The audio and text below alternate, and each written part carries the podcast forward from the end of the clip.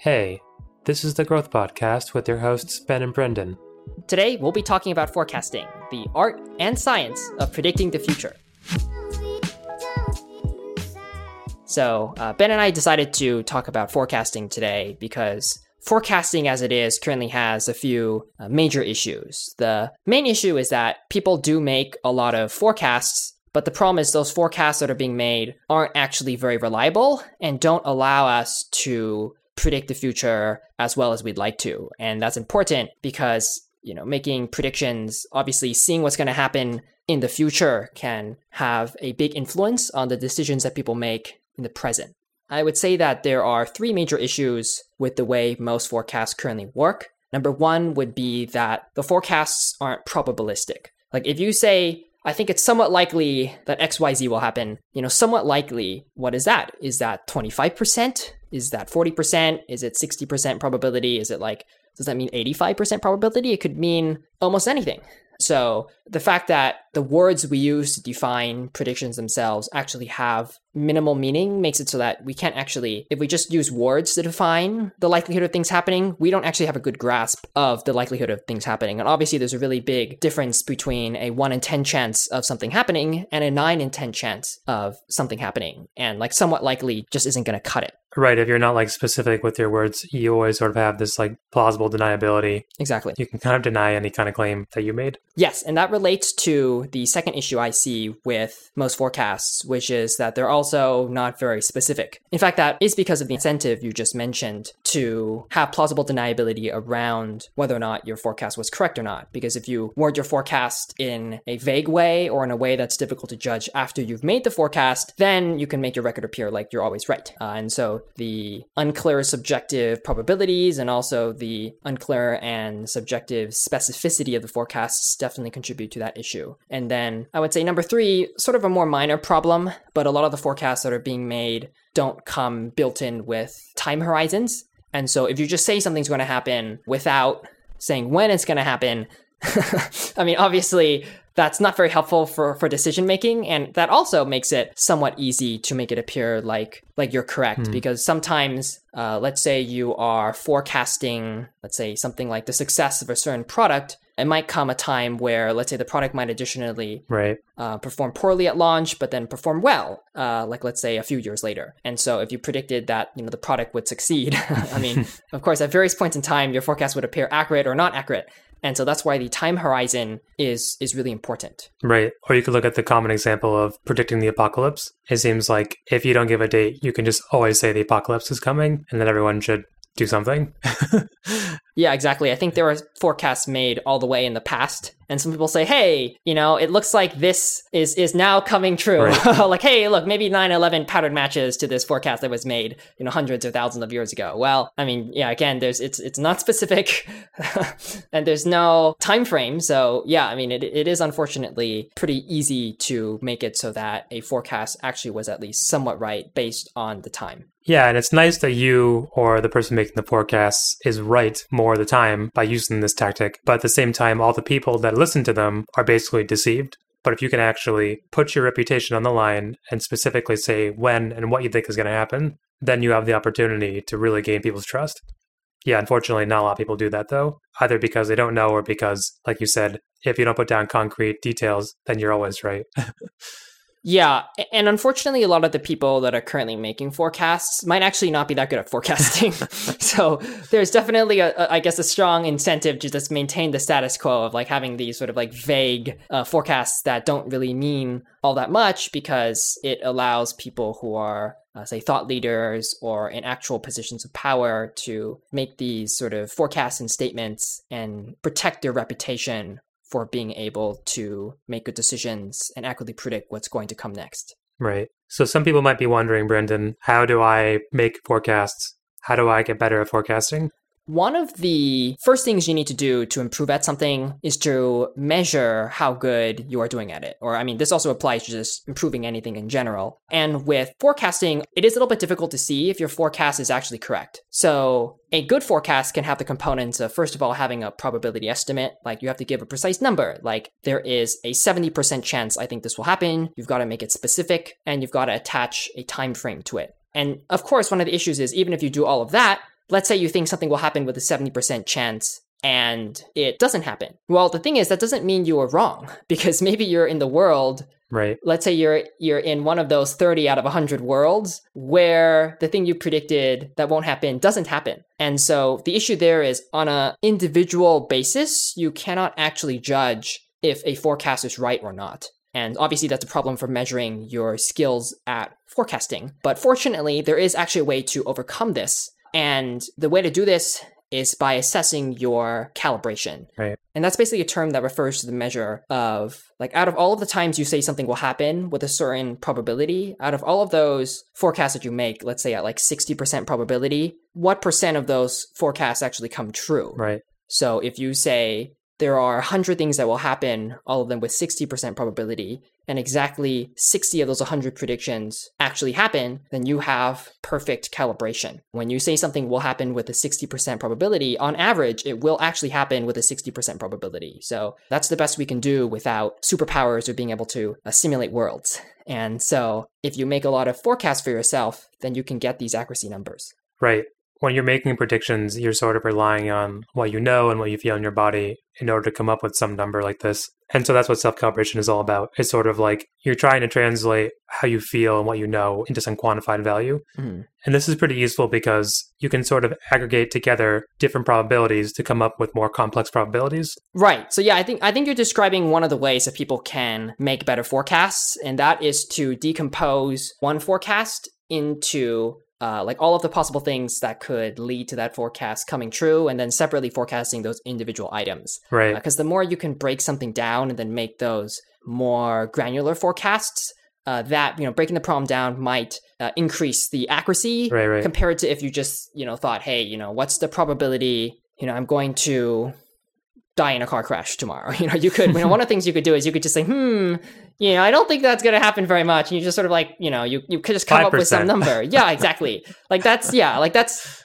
yeah, you know, five percent and maybe like 0.1 percent. I mean, one in a, a million and you know, one in ten thousand. Obviously, just like pulling those numbers out of nowhere, or like just using the first number that comes to mind, isn't actually going to result in a good forecast. And so, both breaking the problem down and then researching the different aspects of a problem can be really helpful when making accurate forecasts. If you're forecasting something that has some research available on it, obviously it does make sense to at least try to get a, a rough idea of the information around that particular forecast. So, for example, if, if there is a statistic about the average likelihood of dying in a car crash on, on any given day, you might want to take that number from the research and then Mhm. also adjust it based on your own personal circumstances. For example, if you're driving a really safe car, uh, you might want to reduce your chance of dying if you're, you know, going outside every day wearing, you know, helmet, a neck brace, you know, full body armor, and you're driving. You have this mechanism in your car that restricts you to driving at a certain speed depending on the road you're on. Then, then definitely you might want to further reduce your probability based on your own individual circumstances. Breaking the problem down can also really help for example, uh, let's say that number wasn't available, you might want to instead use the number of the average probability of getting into a car crash, and then perhaps you know you, that number could be combined with the average probability of actually dying in a car crash. Happy thoughts. Um, yeah, this sort of reminds me of something we've talked about before, which is um, the inside and outside view, where the outside view is basically what information do you have that doesn't pertain to the specific situation. This might be things like what you've said how often do people die in car crashes in general? And then there's the inside view, which is all about taking what you know about a given situation, like, am I a good driver? Do I live in a country, or do I live in a state, or do I live in a place where people drive erratically or people drive safely? Is my car safe? do I drink before I drive? You know, those kind of things. Um, that'll count as the inside view. Stuff that you know might help you make the prediction. And oftentimes people will generally rely exclusively on the inside view, which I think is a failure mode for forecasting, Mhm. where, like you said, it can help to look at the general stats for things because chances are you're not doing something for the first time. Yeah, exactly. And then that concept actually really closely relates to the planning fallacy, which is a cognitive bias where when making predictions or when making plans, people tend to just imagine the best possible thing that could happen. Right. They tend to imagine, you know, like let's say everything going according to plan and then they use what they imagine to generate an estimate for let's just say how long it's going to take for a project to be completed or as a more personal example, how long it will take for someone to let's say finish writing a book. And so the problem there is that's exclusively inside view. A much better way to do this sort of planning and estimation is actually take the outside view, and that can be challenging to find in some circumstances. In the case of how long it'll take you to finish a certain book, the outside view would probably be just like the average amount of time it takes for someone to finish a certain book. And of course, if you can even get the numbers for like finishing a nonfiction book or finishing a book of a certain length, that might be even better. I mean, clearly there's a difference between like a children's book and an academic work.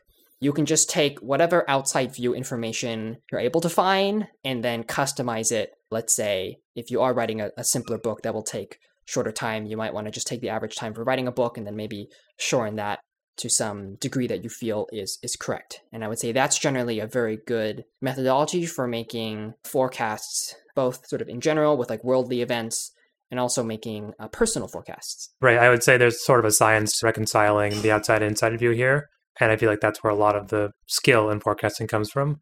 So, a few more things related to using the inside and the outside view for forecasting. Good forecasters typically have a variety of attributes. Many of these attributes and also the general best practices in forecasting are covered in the book Super Forecasting. Mm. By the way, if any of our listeners are interested in doing further research into this topic, a few attributes that I can remember off the top of my head are it's generally better to be someone who views the world in a probabilistic manner uh, rather than thinking there's a say a strong component of destiny right with re- with regards to like what events actually end up happening and of course that's sort of related to not necessarily being super mathematically proficient but just kind of being able to view forecasting in this more numerical way understanding the difference between how 95% is actually a pretty different forecast than 85%.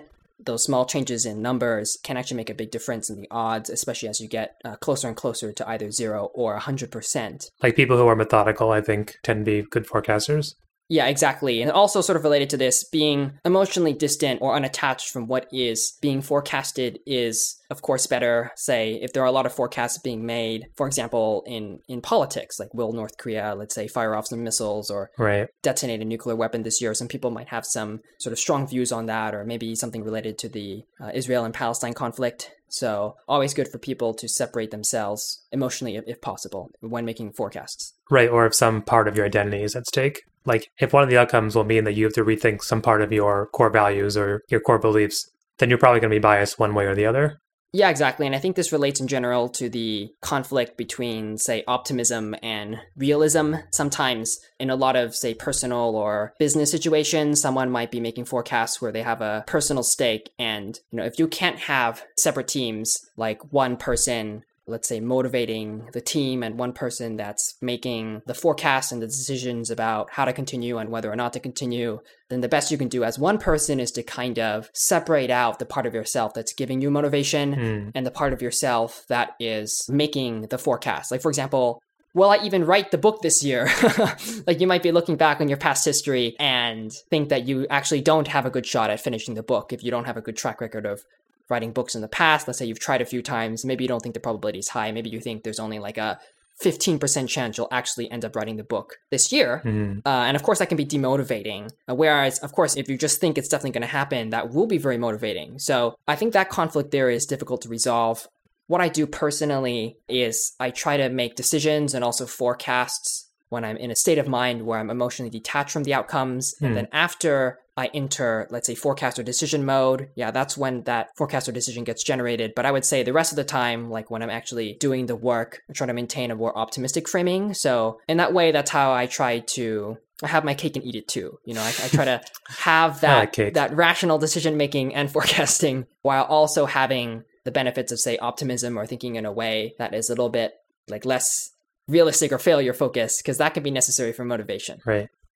So we've touched on many different types of forecasting. Uh, there are some types of forecasting that are sort of broadly applicable to people, and forecasting that can also be done by the majority of the population because there is publicly available information. For example, forecasting uh, world events, mm-hmm. or even within a company, you could say there might be a large group of people that are able to make forecasts say on whether or not a product launch will succeed or you know what time will the product actually be launched and i think that these sort of broader areas of forecasting are more studied just because you can see how a large group of people make forecasts and see if there's any way to get a better forecast by looking at the wisdom of the crowd uh, something that I think has been a little bit more under researched, but might be in many ways more useful to people, is actually making personal forecasts. So if you can accurately forecast how likely you are to complete certain projects, pick up new skills, or you know get a new job, or sort of a lot of the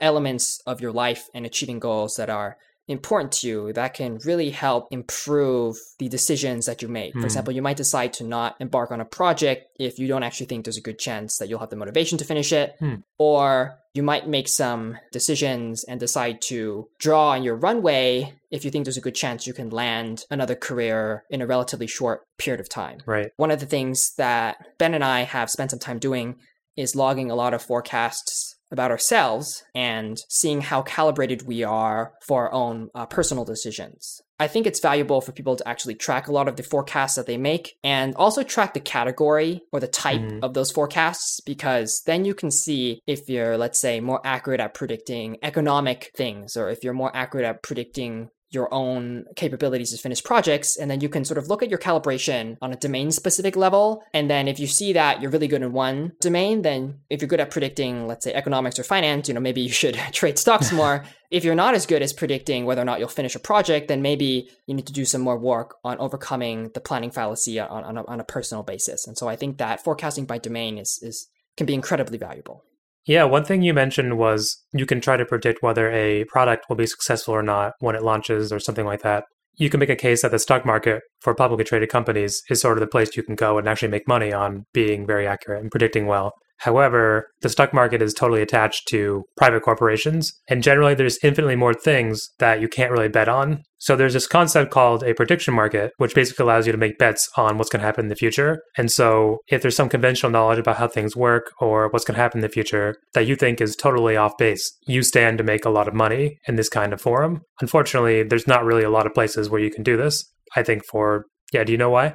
In the United States, most popular uh, and legal prediction markets are limited to having forecasts and betting around political events and circumstances, either in the United States or internationally. And Mhm. I think there may be a change in the coming years with the rise of decentralized prediction markets like Augur Hmm. and also regulatory changes that may uh, open the door for a lot of different types of prediction markets to pop up. So I think this is where the future is headed. But of course, we'll we'll just have to wait and hope that there are more opportunities for people to exercise their forecasting skill in a way that they can personally say benefit by making money and also help society by helping everyone be able to look at the results of the prediction market and say, hey, let's say the crowd thinks there's a 85% chance that, you know, COVID-19 associated problems will, you know, continue throughout 2020 or something like that. Right, right, right. Or like, yeah, the crowd thinks there's a 75% chance a COVID-19 vaccine will not be developed and deployed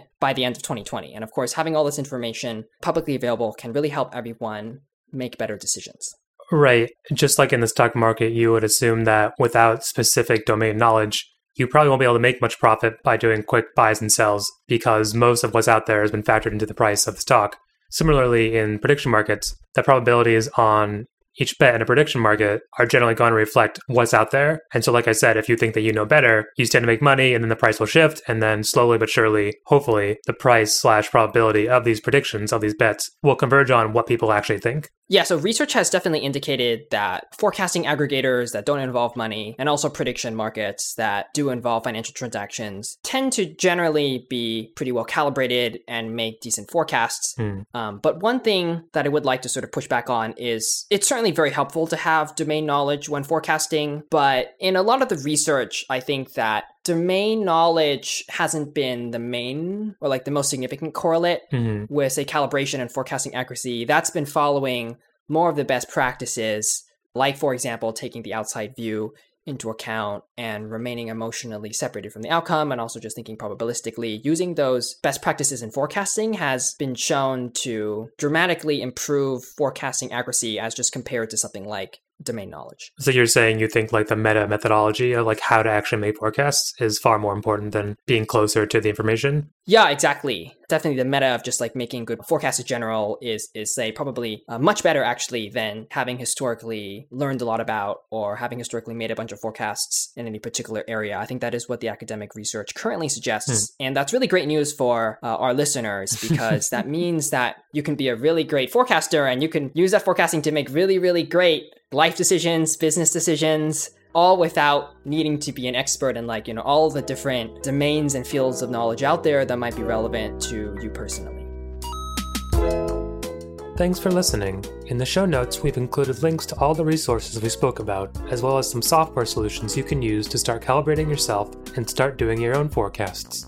The beautiful intro music to this episode was created by Olivia Orlovska. This relaxing melody is by Neighborhood Vandal. Links to both of these songs can be found in the show notes.